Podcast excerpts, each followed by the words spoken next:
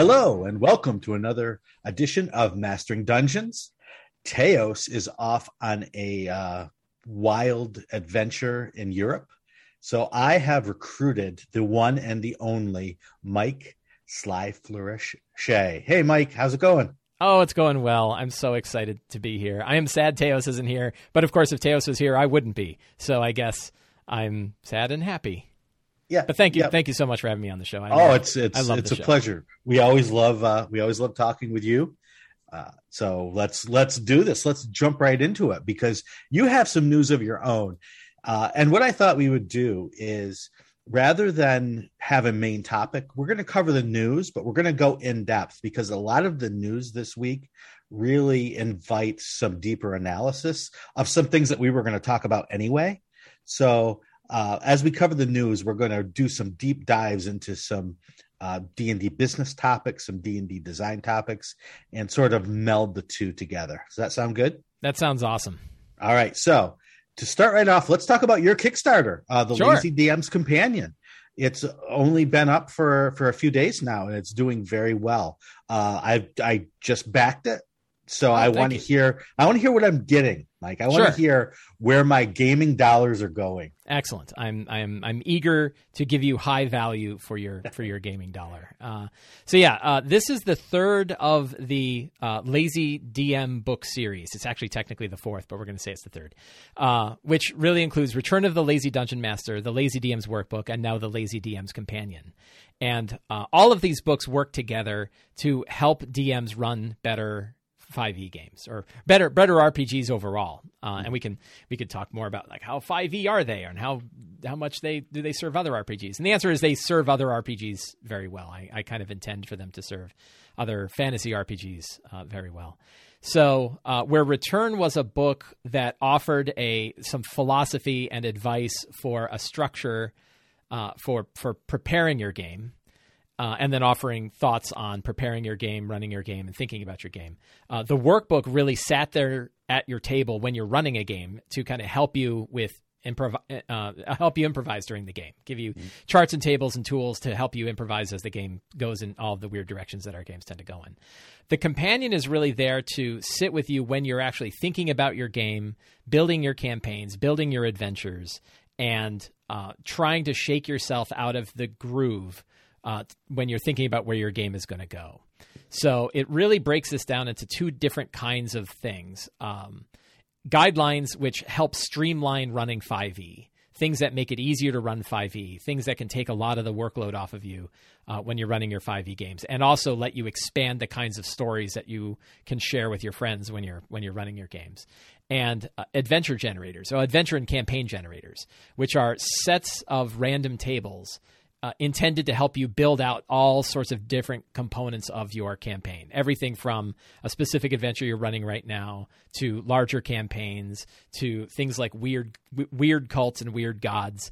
All kinds of generators for stuff like that. Uh, all with the intent of, of sort of grabbing you and shaking you and getting you to think differently about about the game that you've got.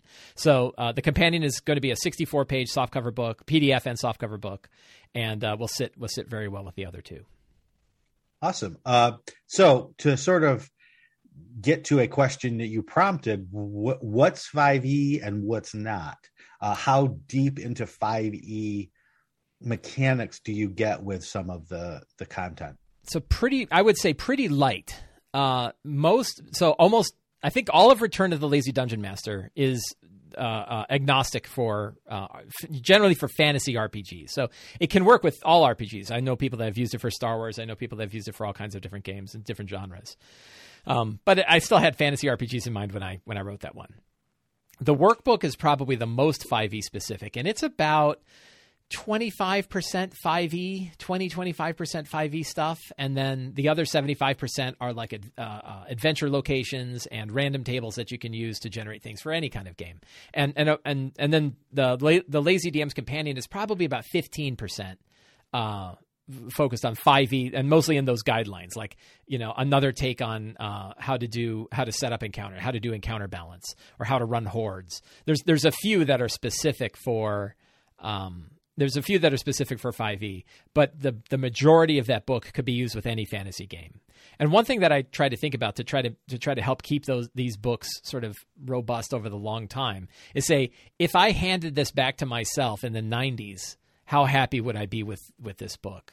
And if the answer is pretty happy, then I think that it's a pretty robust book and should hopefully continue to survive into the future as we as we look at new versions of the game and new new new takes on the game and stuff like that. So uh, so I think I, you know, I, am I think about it a lot, and I and I I've worked pretty hard on the books to make sure that it would be useful for lots of different RPGs and useful for lots of different versions of of D and D. Nice. Uh, so would you say this is a little bit more for more experienced DMs, or still good for beginning DMs? So return.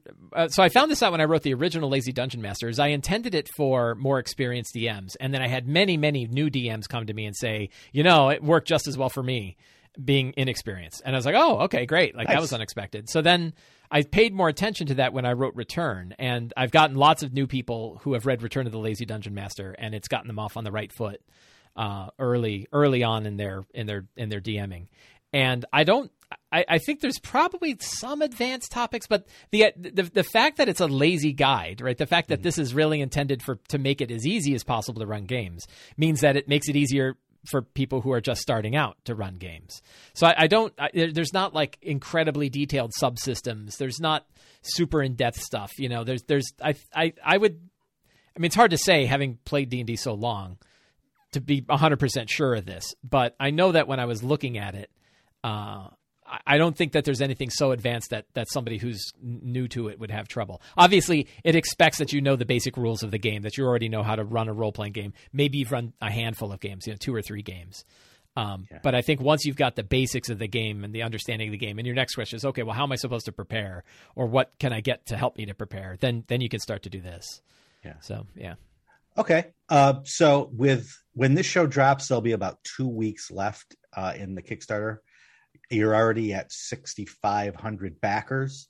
Uh, how how does this compare to your expectations, and how does it compare to your previous uh, your previous exploits? Well, so it's it's closing in very quickly and having more backers than the original Return to the Lazy Dungeon Master had. Return to the Lazy Dungeon Master was was you know blew my expectations out of the water. Right, I I, I wasn't I thought it was going to be a small black and white book and uh, when I put it out, and I got 6,700 backers for that, and that and that was really far more than I than I thought and I expected, which tells me that lots of people want this. You know, lots of people want this kind of help, and um, so we're just about to cross over that. Uh, I think you know about halfway through the campaign, I think we're gonna hit we're gonna hit that.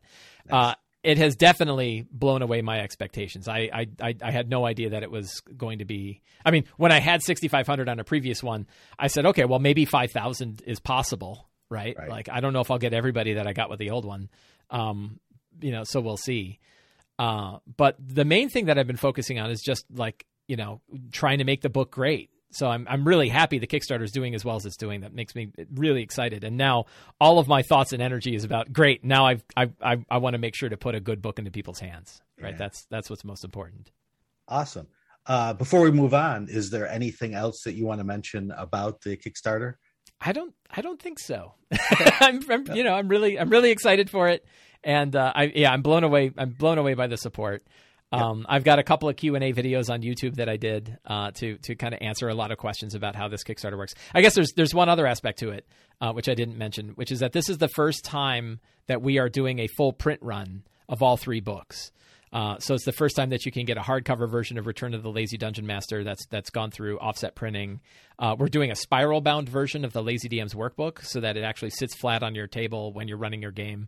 Real easy to use. I, have I've actually recommended people take the glue bound one, take it to like a like a Kinko's and and spiral bound it there. And I have a couple that I've done that way, and it's so much more usable that way. I've I've been working with a printer to say this is the way the book ought to be, uh, and then that soft cover book. So yeah, the the the, the top end the top end pledge on the Kickstarter is to get all three books in print shipped to your door uh, with um, uh, you know with PDFs and everything else of of all the material underneath. Excellent. So I wanted to move on to another Kickstarter that's in the news right now to sort of both compare you know how the Kickstarter yours is and theirs is going, as well as get into some more topics. And that Kickstarter is EN World's Level Up yeah. Advanced 5e Kickstarter. Uh, So with that, you are getting a whole new version of 5e basically. They are yeah. calling it the the advanced 5e game. Uh, so with that kickstarter you get a core set which includes three books as you might expect. The adventurer's guide ae i.e the player's handbook um, trials and treasure i.e the dungeon master's guide and then the monstrous menagerie uh, i.e the monster manual Right. And they also have two more books that you can get uh, as as extensions: uh, a world book setting, and then a uh, book of legendary heroes and villains called mythological figures and maleficent monsters. So it is uh, quite an ambitious project, let's say. Uh, lots of people working on it, lots of lots of new stuff. And when this Kickstarter first started, it, it's only a few days old at this point. Uh, I thought, oh boy, this is going to go gangbusters. And it's it's got 2,500 backers, uh, and it's a, at around four hundred thousand dollars with 25 days to go, which is you know which is really really good. Yeah, but I'm actually surprised it's not doing better. Uh, and uh, so you know the content of the Kickstarter aside, which we won't know about until we actually see the books. Uh, I I want to get into a topic of what do d&d fans want? Do they want an advanced 5e because this is going to go into a direct discussion on 5.5 or a new version right. of d&d that they discussed. Right. and we, you know we're all speculating what's it going to be. So i am out there looking for signs of what do people want? What's going to sell well? Yeah. And for me with only 25 I, to say only 2500 backers seems ridiculous because you know five even three years ago we would have said oh that's awesome. Mm-hmm. now i'm like you know is it that awesome? And why isn't it better? Because en world is huge in the d&d world. Right. You know there's there's lots and lots and lots of uh you know subscribers to to en world and uh you know Morrus does a great job of running his his media empire if you will. Right. Uh so I'm just I'm wondering if people are waiting. I'm wondering if they just don't want to spend so much right now. What, what, what's your take on this? I mean, price is definitely a factor, right? I think it's not yeah. it's not a cheap pledge to just get the digital versions of the book. Um, right. I, I, can't remember if, exactly what it is, but I, I backed it because I'm very interested in it. And and I remember going like, huh, that's that's kind of a lot, right, for a big pile of PDFs. And of course, it's not a lot when you think it's three big core books, right? right? And they've already shown the design and everything like that. So um, I don't know. To answer your question of like, what do D and D players want? I don't know, right? I don't know that yeah. anybody knows, right? We're all we're all trying lots of things and um, so it, it's it's tough to tell. Uh, I'm actually really excited uh, for for Level Up 5e. Uh, I think they've they've done some things with the design that I'm that I'm really um, uh, I, I, think is really fascinating, which is that like all of the books and all of the material is all backward compatible with 5e. Mm-hmm. So you don't need to play just this. It's not an entirely new RPG. You can play it as an entirely new RPG. It's complete. But if you just want monsters, right? Like I, I look at it and it's like though they got the they got the fella from Blog of Holding to do all the monster design for this, and he's he clearly knows what he's doing. I've been following Blog of Holding for a while, yeah. and um, so I'm very interested to be like, oh, well, a whole different take on the 5e monsters that I can use, and if I like their vampire better than I like WotC's vampire, I have another vampire I can use, and I don't have to use anything else, right? I can just use the vampire. Yeah. Um, I, I, you know, they said that classes from Level Up will be able to play side by side with classes from 5e, right, in the same game, and like that's pretty cool, right? That's that's yeah. an interesting idea. So then it's almost like getting a, you know, is it like getting another Tasha's? Kinda, right? Like yeah. you're getting a whole book of subclasses that can sit on the side and, and play right next to your 5e stuff. So so that's pretty neat. They have new takes on spells. Like I'm, you know, my my big canary in the coal mine is ah, I wonder what they did with Heroes Feast. Right? Like is yeah. Heroes Feast still completely immunity to poison or did they fix that, right? So, you know, fix according to my point of view, right? Sure. I think it needs fixing. Everyone else seems to think it's perfectly fine. So, um so I think it's fascinating from that way. As as to why, it, so I, I, don't I don't know how come more people aren't into it. It may be a big commitment. It may be that people aren't getting their full heads around exactly what it is. Maybe they don't want it, right? Maybe yeah. they're like, I'm happy with 5e. Um, I do, I do speculate.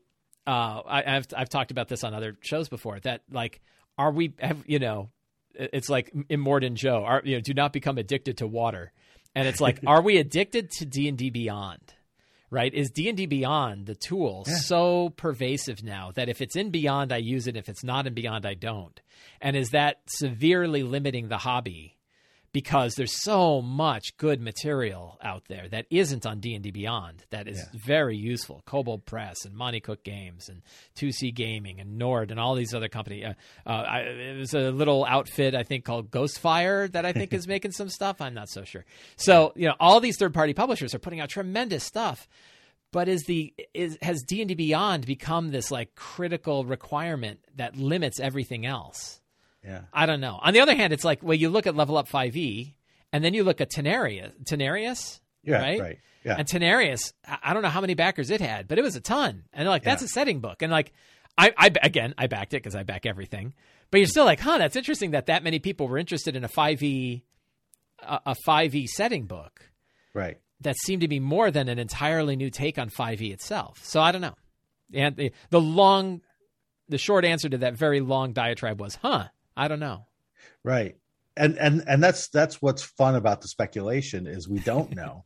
and every little bit of data, you know, you being a completely data driven uh Ah, Not you know completely. person. I, Well, have not plenty completely, of, but- I have plenty of emotions. oh sure. But you know, you, when you hear something, your first reaction is show me the data, right? Yeah, a little bit. Or like I Yeah. wonder what ev- I wonder if, what everyone's thinking, right? Like right. yeah. There's a lot of us and my opinion is not the opinion of, you know, the 5 the 10 million people playing D&D or whatever. For is. sure, for sure. But it it is of some of them. And so that's why every little bit of data that comes out, you know, adds one more voice, if you will, to the conversation and one Right. more Does this data does this- point. uh, Yeah, does to- this change to- the conversation over at MCDM? Right, like MCDM, you know, uh, um, Matt Colville has talked on publicly about his Sure. thoughts on designing an RPG, right? And if he looks at this and goes, "Wow," you know, like let's say let's say Level Up gets six thousand backers, and he goes, "Is that going to be enough?" Like he's running a company with full time employees. sure. Is that going to be you know if I if my big thing is putting out a new RPG, but other people already have, and they didn't do Right. as well. you know, Yeah. And and some of change that is cal- I, I'm guessing, knowing Matt Colville, it doesn't change his calculus at all. But right. Yeah. But you know, i- i- if you are in charge of a company where you do have employees, you know, whose livings depend on your decisions, it, it behooves you, I think, to at least pay a little bit of attention to these things. right, And yeah, and and it is tough. And you know, there are other factors involved, obviously, right? There's advertising. Yep. There's in in some instances there's the design you know Yep. is the design something that that gamers care about Mhm. right Yeah, there's or, or is it is it just the hype Yeah, there's a weird thing with Kickstarter too that I haven't figured out, where some Kickstarters are getting like an entire order of magnitude more attention than others. Right. And I, you know, I'm I'm running my Kickstarter right now, and I've I've been working with an external group to do marketing for it, so I can kind of see what the impact of sort of a, a, a true professional marketing team can do. And it's not a 10x difference, right? It's not a order of magnitude. So there's something else going on that's able to take some are you know some some uh, products like Tenarius and and and give them this 10x boost over Right. another. And it may and it may not be content, right? It may not be the content or the design. It, it could be some other factor that has yet I have I have yet to be able to to pin down. yeah Looking and then at, you looking at this a lot. right and then you look at something like the avatar kickstarter uh which Yeah, that's a little was- more predictable though, right? Like it's such a huge brand. It's such a huge yeah you know, it's got such a huge name. I'm not I'm not surprised by that one as much No, as I- I'm surprised by Tenarius. yeah i'm not i'm not surprised by it i i guess i'm surprised you know being the game designer i'm like okay that's running on a powered by the apocalypse Yeah, right. Yeah, it's the most And- popular powered by the apocalypse game ever, perhaps. right but, but is it you know, will, yeah, maybe. will will will it actually be played by Yeah. uh, I've got- even, I've got- even a tenth of the people that bought it Oh, that's a good. Yeah, that's a whole other factor. Does anybody actually Right. use the stuff they buy on Kickstarter? According Right. to my data, no, because I buy everything and I only play D and D. So right according to the uh the, The data, data- of one data point, one data point. Kickstarter uh, backer. I yes. do have like a another little like data driven thing, which is when my friend Ben calls me up and talks about it, that means it's really hit mainstream because my friend Ben's not a D and D guy; he's a board gamer, but he watches it, and every so often he'll call up and be like, "I'm thinking of back in this Airbender thing. What do you think of it?" And I'm like, "Wow!" When my friend Ben is calling me to talk about a Powered by the Apocalypse game, that means Powered by the Apocalypse has hit a different level right. than, than anything else. Like he he hardly ever does it. It was like this, and it was like you know two other games. Yeah, and and and then I mean we could even get into Kickstarter itself as as sort of its own special uh, butterfly of people buying it just because it's on Kickstarter. The same yeah. book that you know, if they walked past it in a game store, would they would ignore completely. But since it's on Kickstarter, they're buying it. So that's that's a whole yep. other sort of marketing part of the industry that that we could go into. But we've got so much news. Yeah, let's uh, keep going. we'll, we'll, we'll, we'll keep going. Uh, this this little thing called Unearthed Arcana: Travelers of the Multiverse dropped. Yeah, that uh, was so, kind of a quiet. That was kind of a quiet news item, really, right? Well, very, quiet. Very, yeah, yeah. Very quiet. I, everybody, everybody engaged in quiet introspection. That was yes. That's what. That's I, what that's it was. That's nobody lost their collective minds about this. It's it's like the movie Airplane when they say assume crash position. assume crash. Uh, ah! And the the whole the whole D and D interwebs just were like throwing themselves over the the yeah. backs of, of their chairs. Yeah. Right. right. Oh, but uh, so in case you you may have missed it, obviously Wizards of the Coast puts out this Unearthed Arcana article frequently, where they put new rules into uh, into the hands of the players to to look at, and this one specifically caught people's interest because of what the content was, which were a bunch of races. Those races included the Astral Elf, the Autognome, who is a mechanical gnome, uh, the Giff the Hadozee, the Plasmoid, and the Thri-kreen.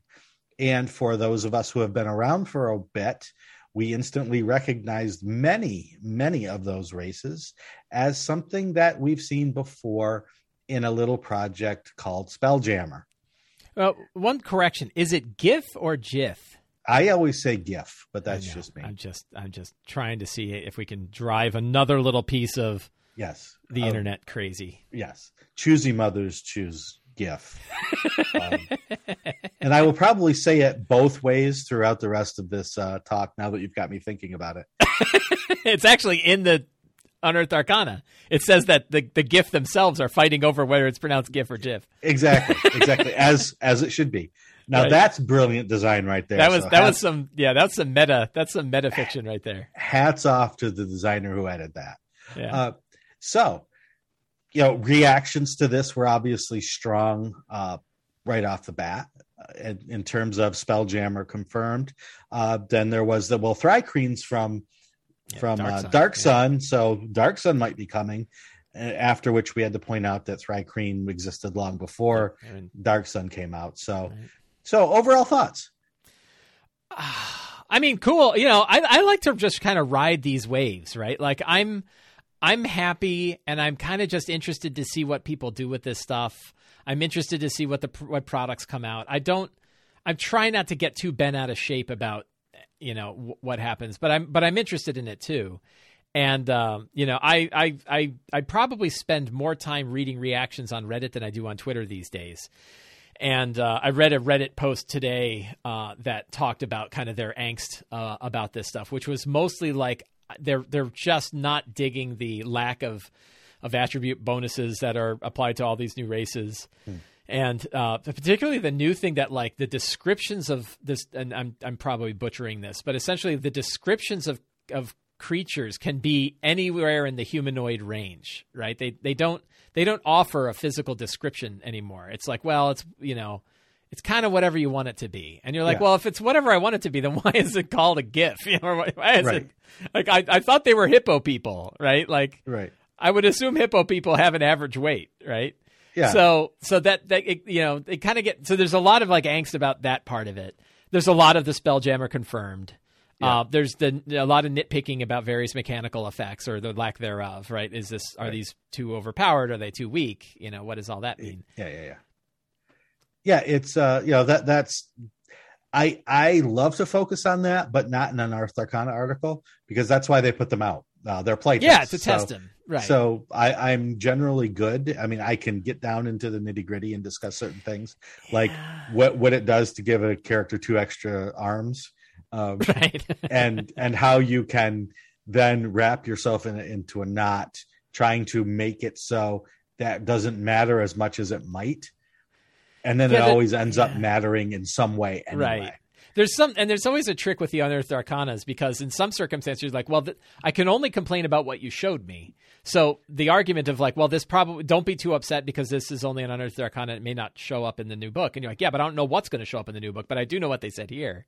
And then there's the opposite, which is you might be good with what they put out in Unear- unearthed arcana, and then they put it out for real, and now you hate it, right? And Right.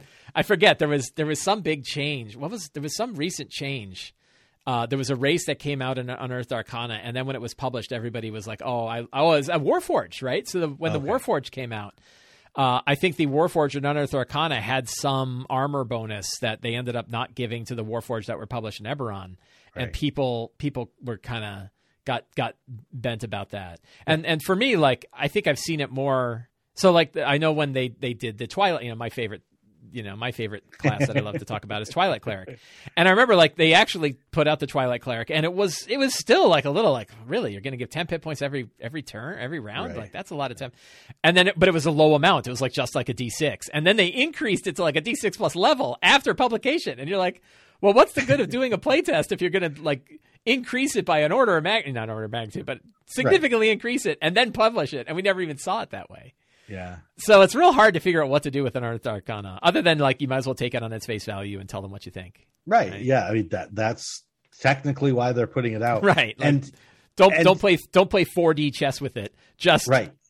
tell them how you feel. Yeah. And you know, in some ways, the unearthed arcana is is marketing, uh, Sure, but in some yeah. ways, it's it's sort of inviting vitriol before you really need to.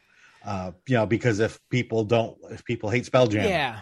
and people, you know, want more basic stuff, Right. uh, you know, then they're going to just be outraged Yeah. early. So a lot you know, right. A lot of people a, a lot of people in my opinion, yeah, Mike Shea's opinion here.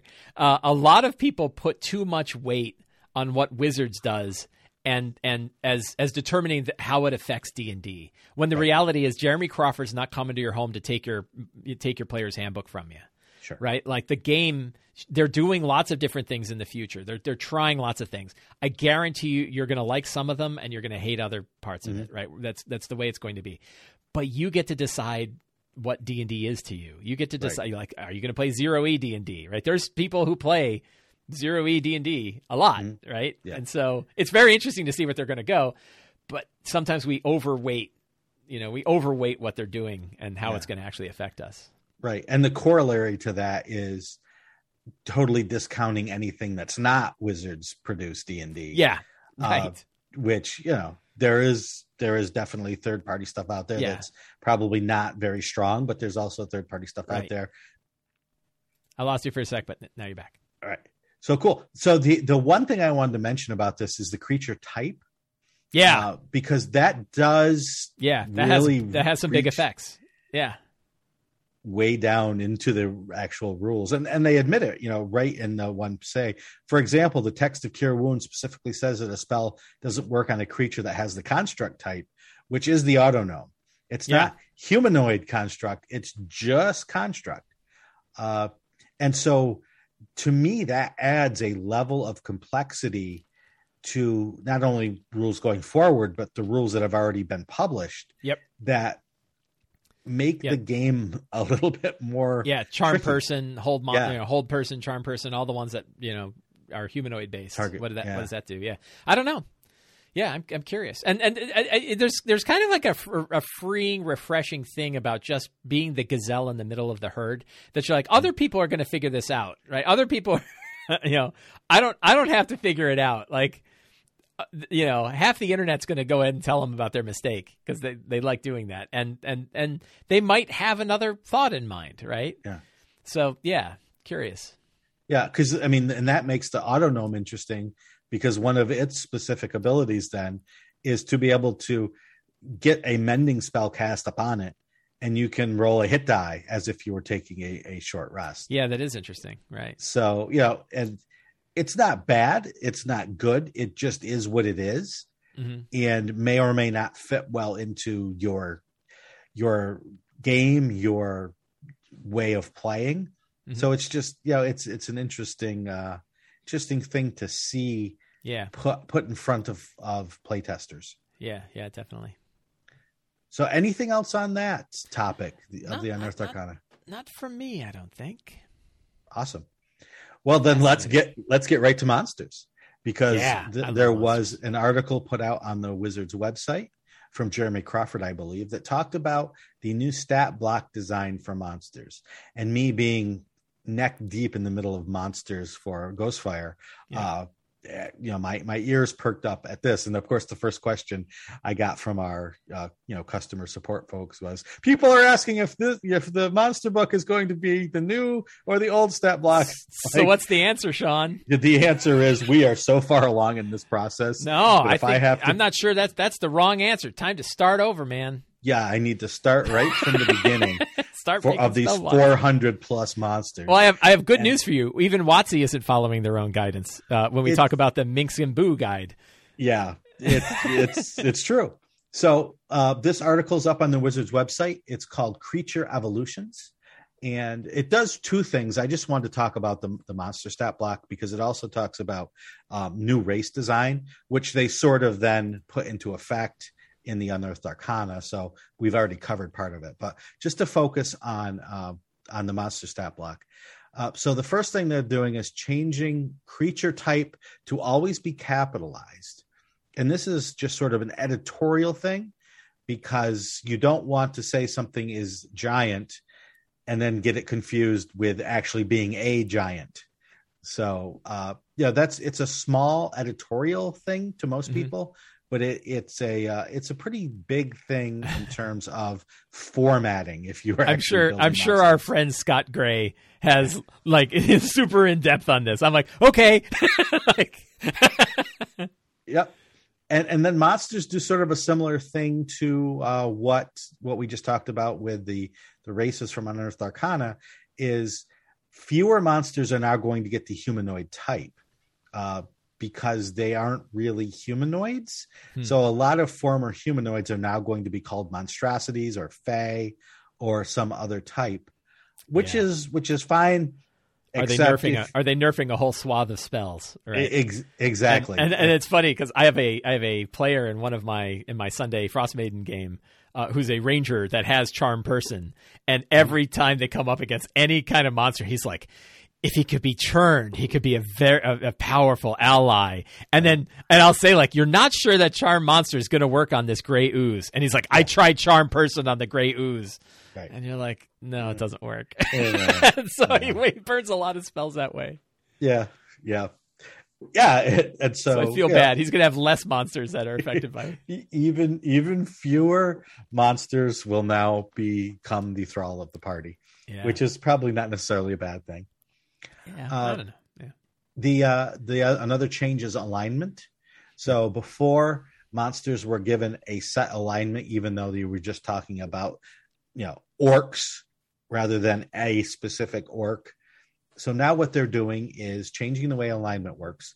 So if you're talking about an individual unique creature, they will have a defined alignment. Right. Generic humanoids will have any alignment because the DM can run that monster any way it wants. It can have its own thoughts and fears and and moral compass and, and all that. And then magical creatures that have a strong moral inclination, like angels and demons and devils, will be assigned the typically Mhm. alignment. So it's typically chaotic evil for demons, say. And the typically is put there, they say, to remind the DM that although these creatures generally have an alignment, uh, it doesn't have to have an individual creature does not have to have that alignment. Mhm. Uh, and then members of certain organizations will also get that typically. So, you know, a very strong knighthood that has lots of paladins will say typically lawful good. Mhm. Uh, and then creatures like beasts or oozes that are incapable of moral discernment or or people incapable of moral discernment will uh, lack an alignment and be termed unaligned Right. uh, and Uh, I have thoughts, but I, yeah, I wanted you to wrote in our first. you wrote in our notes. There's the only part where you wrote like a bunch of high capital letters and Yeah. fifteen question marks. So you have feelings on it, I'm sure.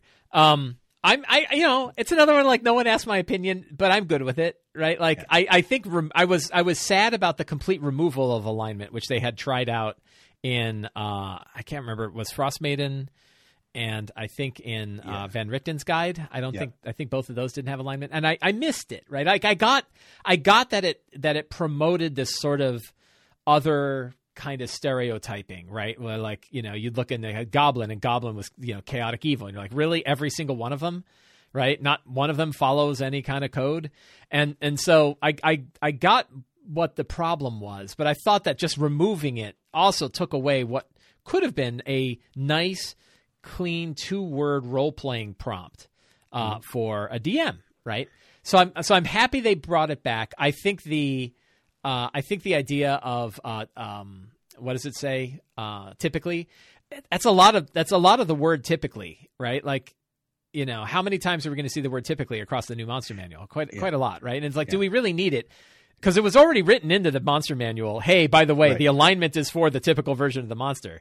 Yeah. Do we need that other prompting so much? But on the other hand, it's like, well, there's it's not like they're eating up space from something else. Yeah. I'm you know I'm okay, and then and then I'll let you speak to unaligned. Well, I, I'm I'm going to go back to what you said, and you said it's a nice, clean role playing prompt. Uh, I disagree with everything there. I don't think it's nice. I don't think it's clean. I don't Nice. think it's role playing, and I don't necessarily think it's a prompt. uh, you know, I, I think it has so much baggage, and you know, from from previous editions, I think the terms themselves are ill defined and misunderstood Hmm. by people, and I think they mean different things to different people.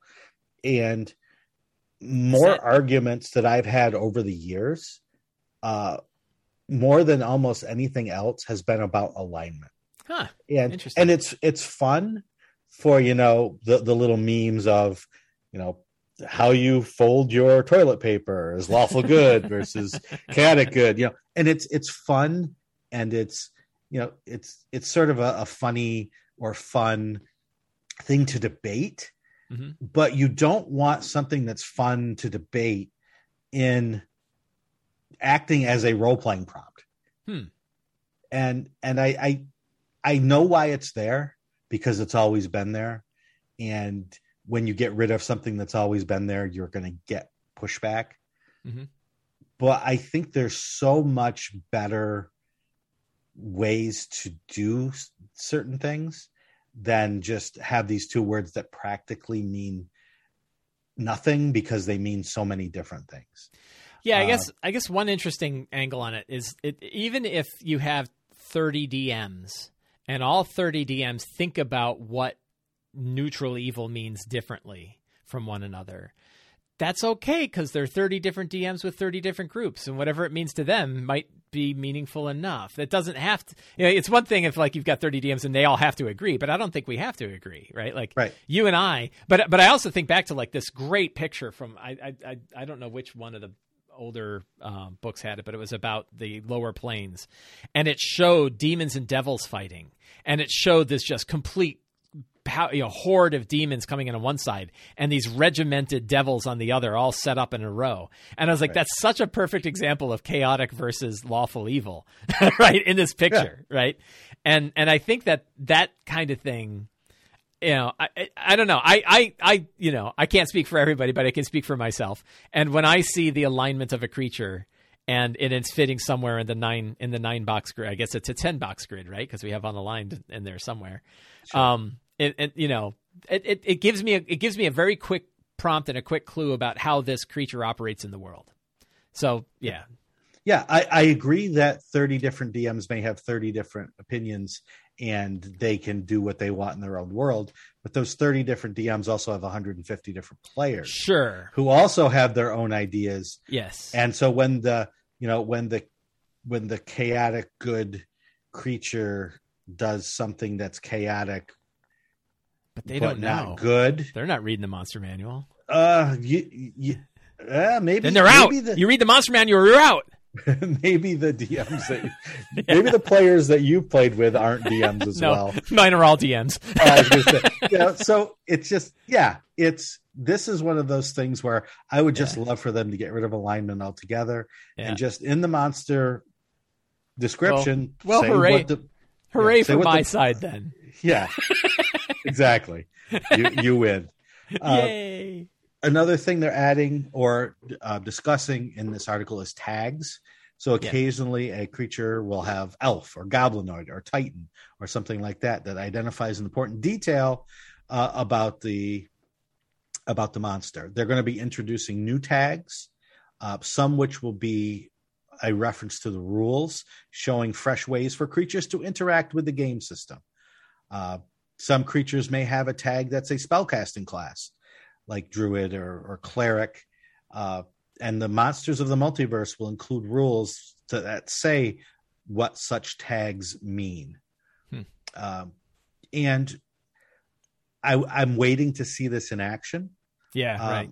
It's it's adding a, again. You're adding more complication. So even right. as you try to make a simpler, more streamlined stat block, you're adding things that need to be referenced outside the stat block, which is the whole reason you got rid of the spell list in the first place. So it's like, are you trading, you know, one complication for another? Right. Yeah, I don't know. We'll have to see. Yeah. Um.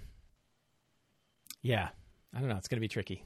It's going to okay. be tricky to see how that. It'll also be tricky. It's like again, how does it how does it play back with all the monsters that you have from the past, right? Like. Mm-hmm if there's a whole kind of new system around these tags and how things operate with these tags, well, how does that apply to monsters that don't have them?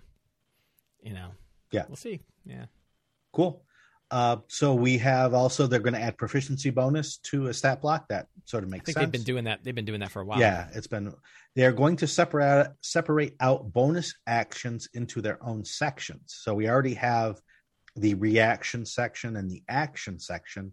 Now we're going to have the bonus action section uh, which it makes sense to me. Uh, just make it easier for DMs to to figure out their action economy for their creatures. I don't have a problem with that. Yeah, no, that sounds cool. That's fine. Anything yep. to make it easier to run. And then in spellcasting, uh, they are going to. This is the one that this got is, the this most. This is the attention. big one. Yeah. yeah. well, I mean, for for me, it's not necessarily the big one, but for a lot of people, it is. Yeah. Uh, because rather than just having a simple, well, just than having merely having a spell list. Yeah, uh, they are going simple to isn't exactly right. Pull out spells that my take is they're pulling out spells that get the most attention, that are the most powerful ones that the monster or the creature has, and they're going to make them separate actions all for themselves. And the first and rightful response was, "Well, what about counterspell?" because I don't know if Wizards of the Coast is is aware of this, but Counterspell is a very powerful and divisive and um, I don't know much used spell in a lot of games. so taking that option away from players uh, gets their gets their ire up pretty quickly. Oh well. Yeah. And, and your response, your yes, playing the tiny violin. Uh, your response is the same as mine, which is I hate uh, counterspell. Yeah, I, I, I don't like counterspell. like no one much. likes it. Yeah. You know, anybody that says like, "Oh, you're taking away counterspell," great. I'm going to counterspell you all the time. Do you like that? No, I hate it. Okay, well then, right. now you know how I feel. right? Like it's, it, yeah, it's it's it's very powerful, and so if people are saying, well, if the action doesn't necessarily say it's specifically a spell, then will will or won't counterspell work on it, and you know that became sort of the the big rallying cry of right. the anti. Action, and like what level does it count as right like some of these yeah. are like unique unique things that are called a spell but we don't know what level they are that's so how does counterspell work yeah yep i have yeah. a feeling they're going to address this right oh, i have I'm a sure. feeling we're going to see something about it yeah. Um, but yeah, I just you know counterspell drives me bananas anyway, right? And and and I can tell you, any player that loves counterspell, great. I'm going to counterspell you all the time. How do you feel? Oh, I hate it. Yeah. all right now. So the only spells that will be left in a spell list will be sort of the non-combat spells, right, their utilities, yeah. And any bonus action spells like Misty Step or Shield will be moved into the bonus action. I'm sorry, yeah, the reaction or the bonus action uh, blocks yeah. areas instead.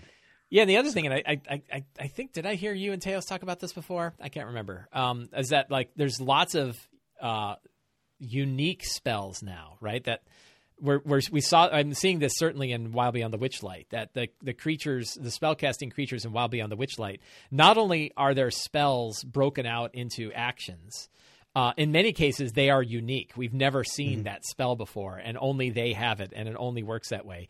Even though if you look at it, it's like, well, it kind of it's kind of like a fireball, right? It's like a fireball. It's a little bit bigger than a normal fireball, and I think it does necrotic yeah. instead of fire, right? Right. And and yeah. so is that what does that do when now you know knowing fireball doesn't help you anymore?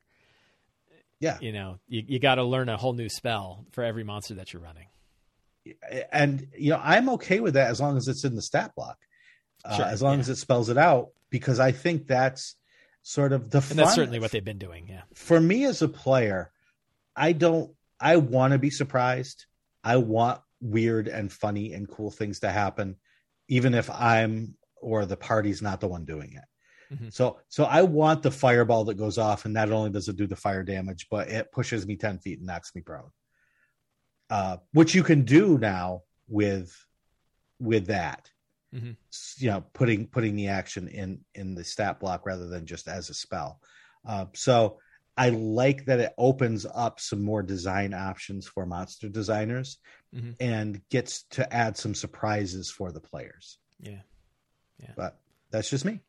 Yep. Uh, any other thoughts on any of that as a whole?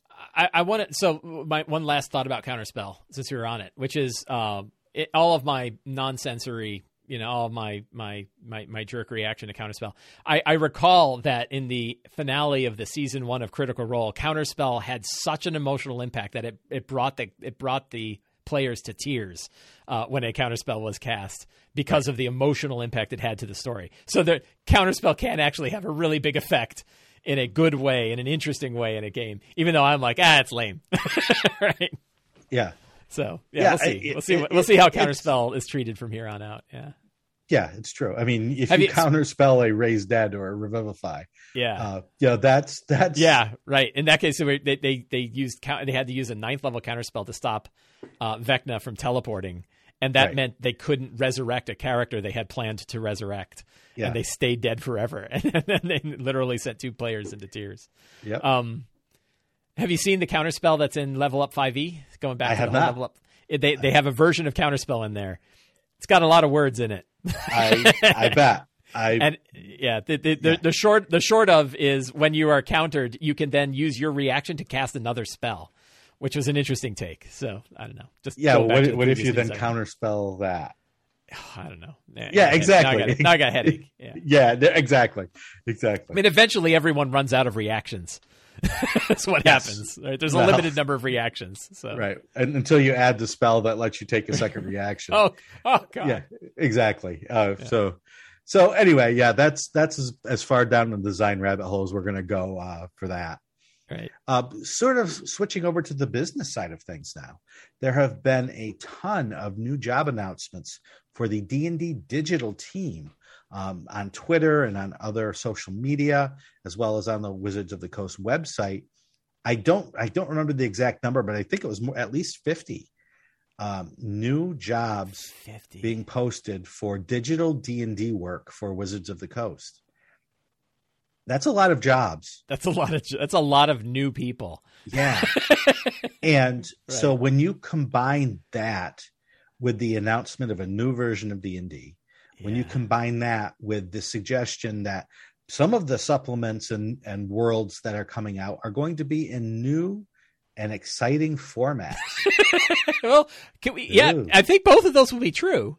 Right, they will be new and they will be exciting. Yes.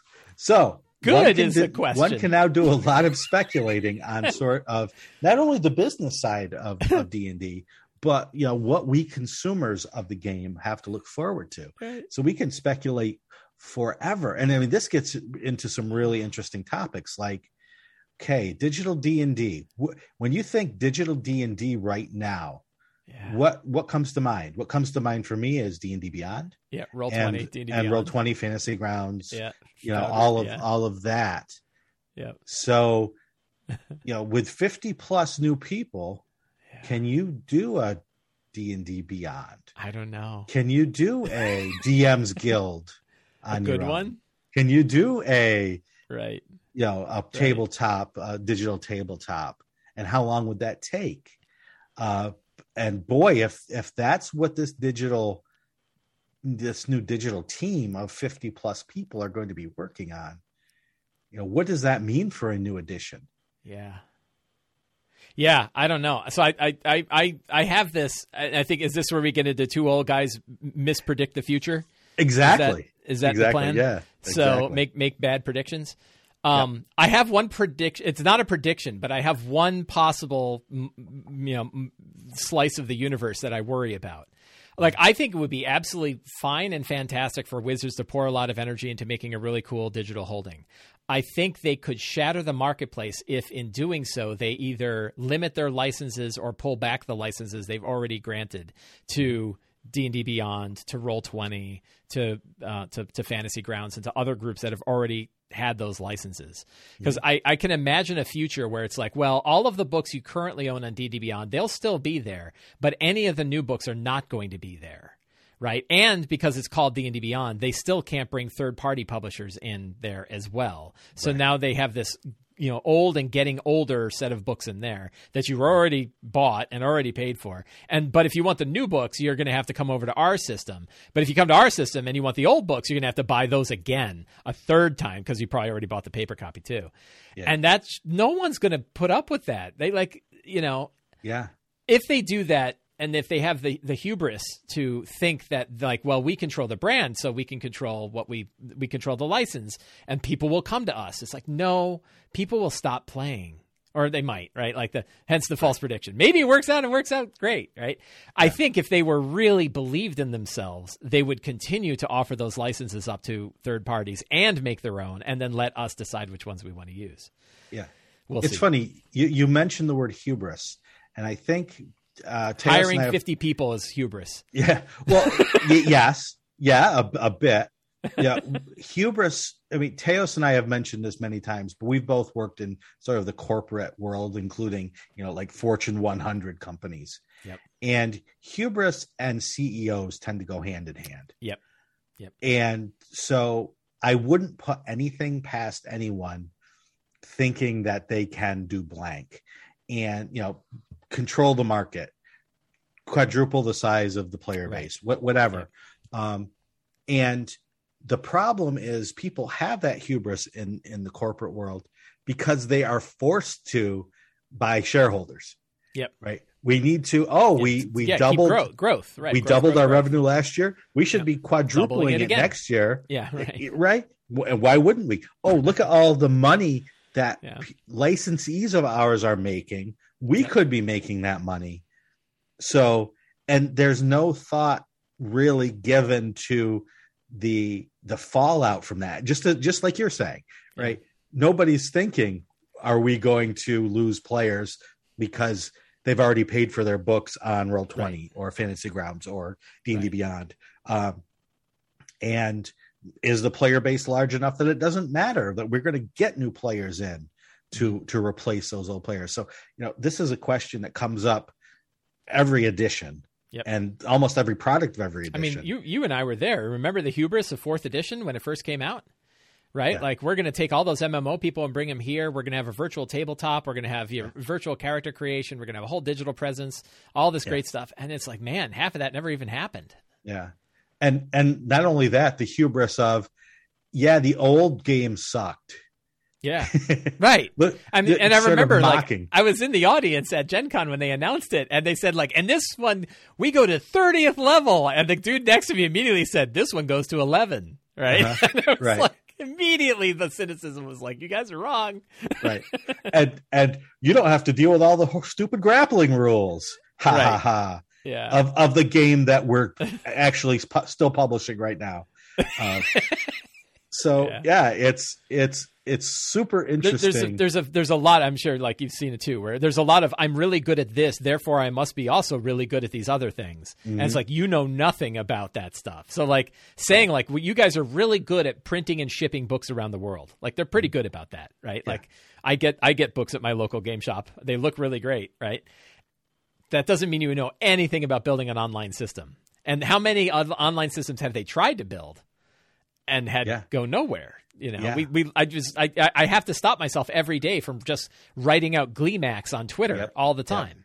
Yep. For, for those of you who weren't around uh, in previous editions, many many times digital tools have come out. Some some okay, Mhm. and some horrible horrible failures. Or some that were Uh, terrible and took two years and then became pretty good. Right. I mean, it, we've seen the the uh, the sort of full roll of different successes and failures, uh, and as they always say in sort of the the uh, lawyer ads, past you Yeah. know The past, circumstances the don't past does not determine the future. Yeah. future outcomes. Uh, so you know maybe they do now have the income, the attention of Hasbro, and the resources that they can pull this off. Uh, you just you never know until you see the final product, and you know making a new tabletop, making a new uh, D and D Beyond, making a new DM's Guild Mhm. will take time. Yeah, I mean, we'll see. And maybe, maybe, I mean, if they're just hiring them now, Yeah. right? Whatever their new product formats next year, that they're that's not that. I don't think. Like, I don't think it can be that. Yeah. Um, the other one is I, I I I don't know if this is even on our list, but they apparently they are announcing a new product tomorrow.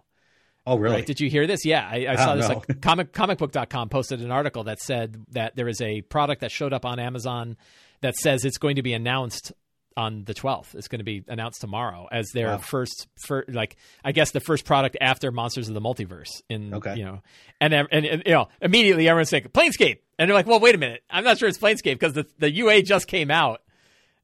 I mean, Right. maybe it's Planescape, you know, Yeah. but who knows? So you know but it's not going to be a new virtual tabletop version of d&d because No. they haven't even hired 50 people yet so Right. in that case it's like well that's far enough out in the future that we might get hit by an asteroid so why worry about it right, Right.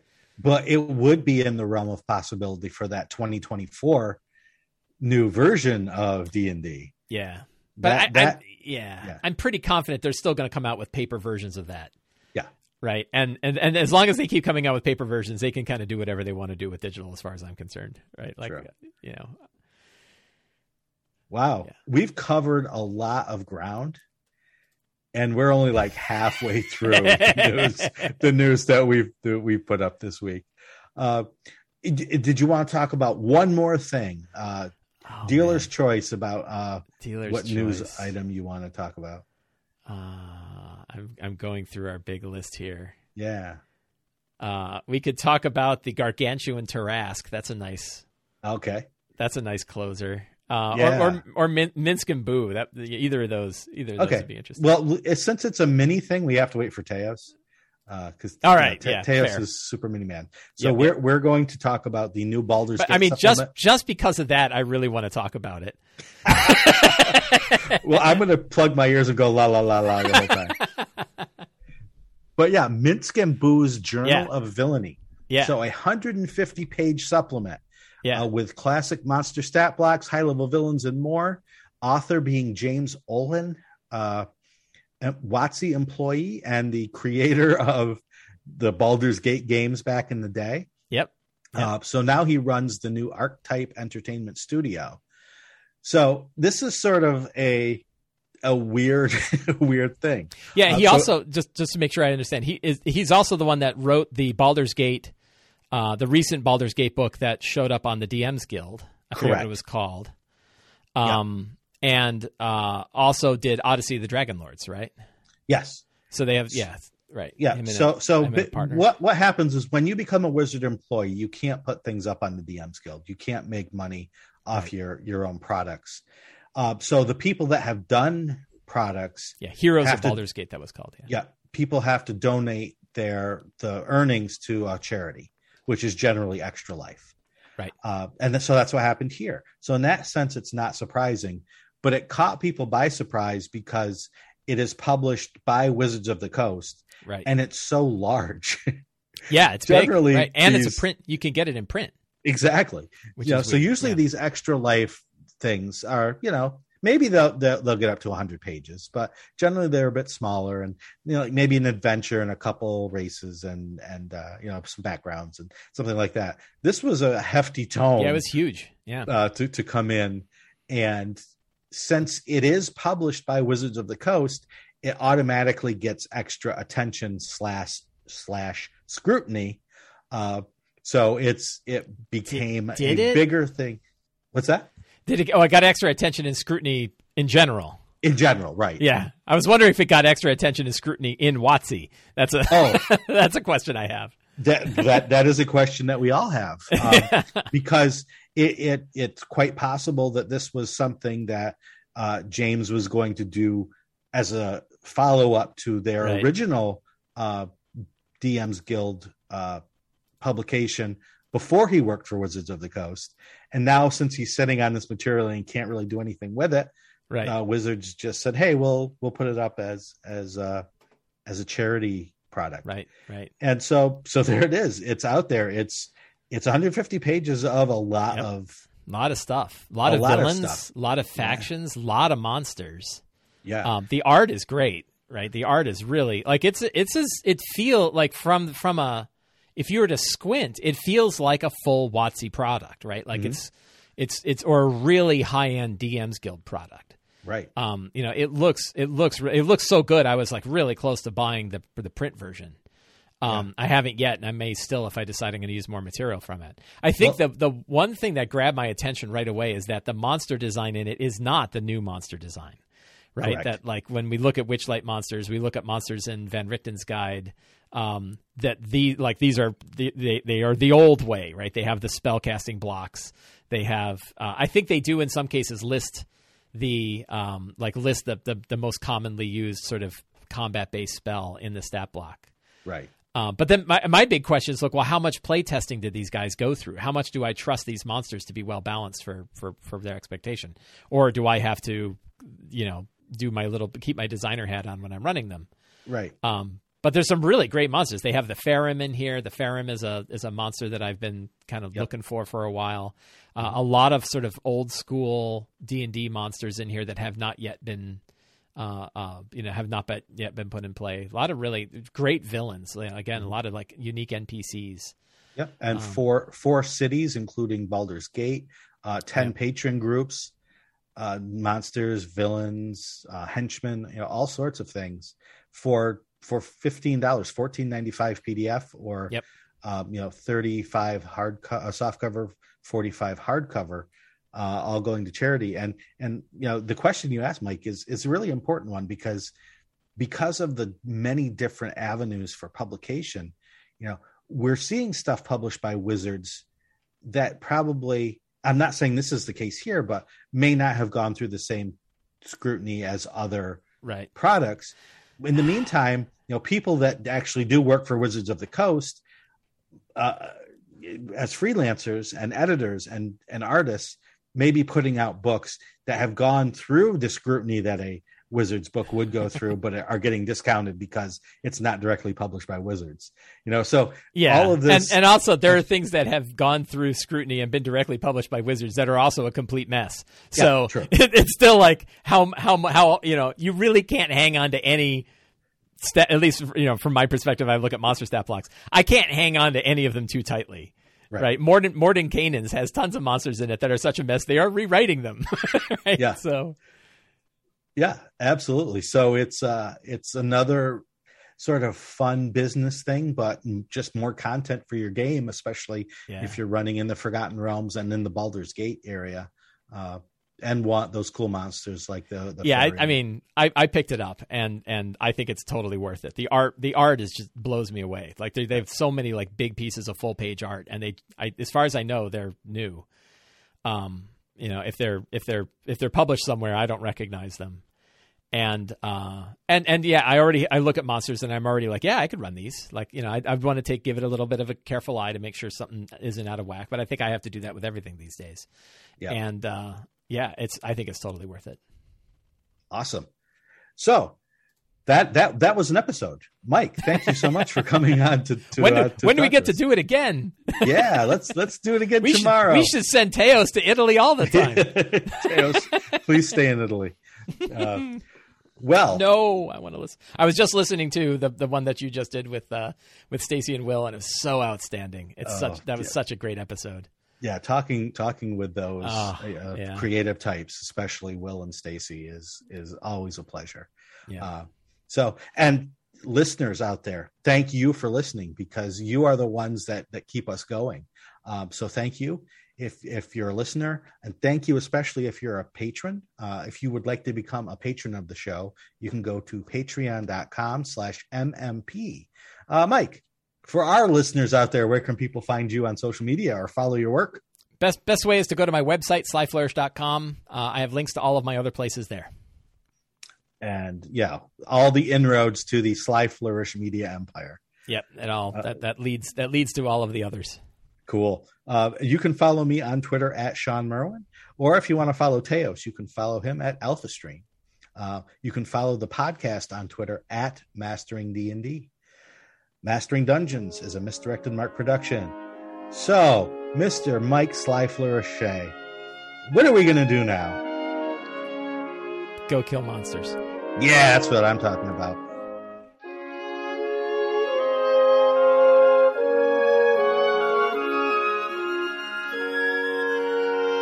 Is that the right answer?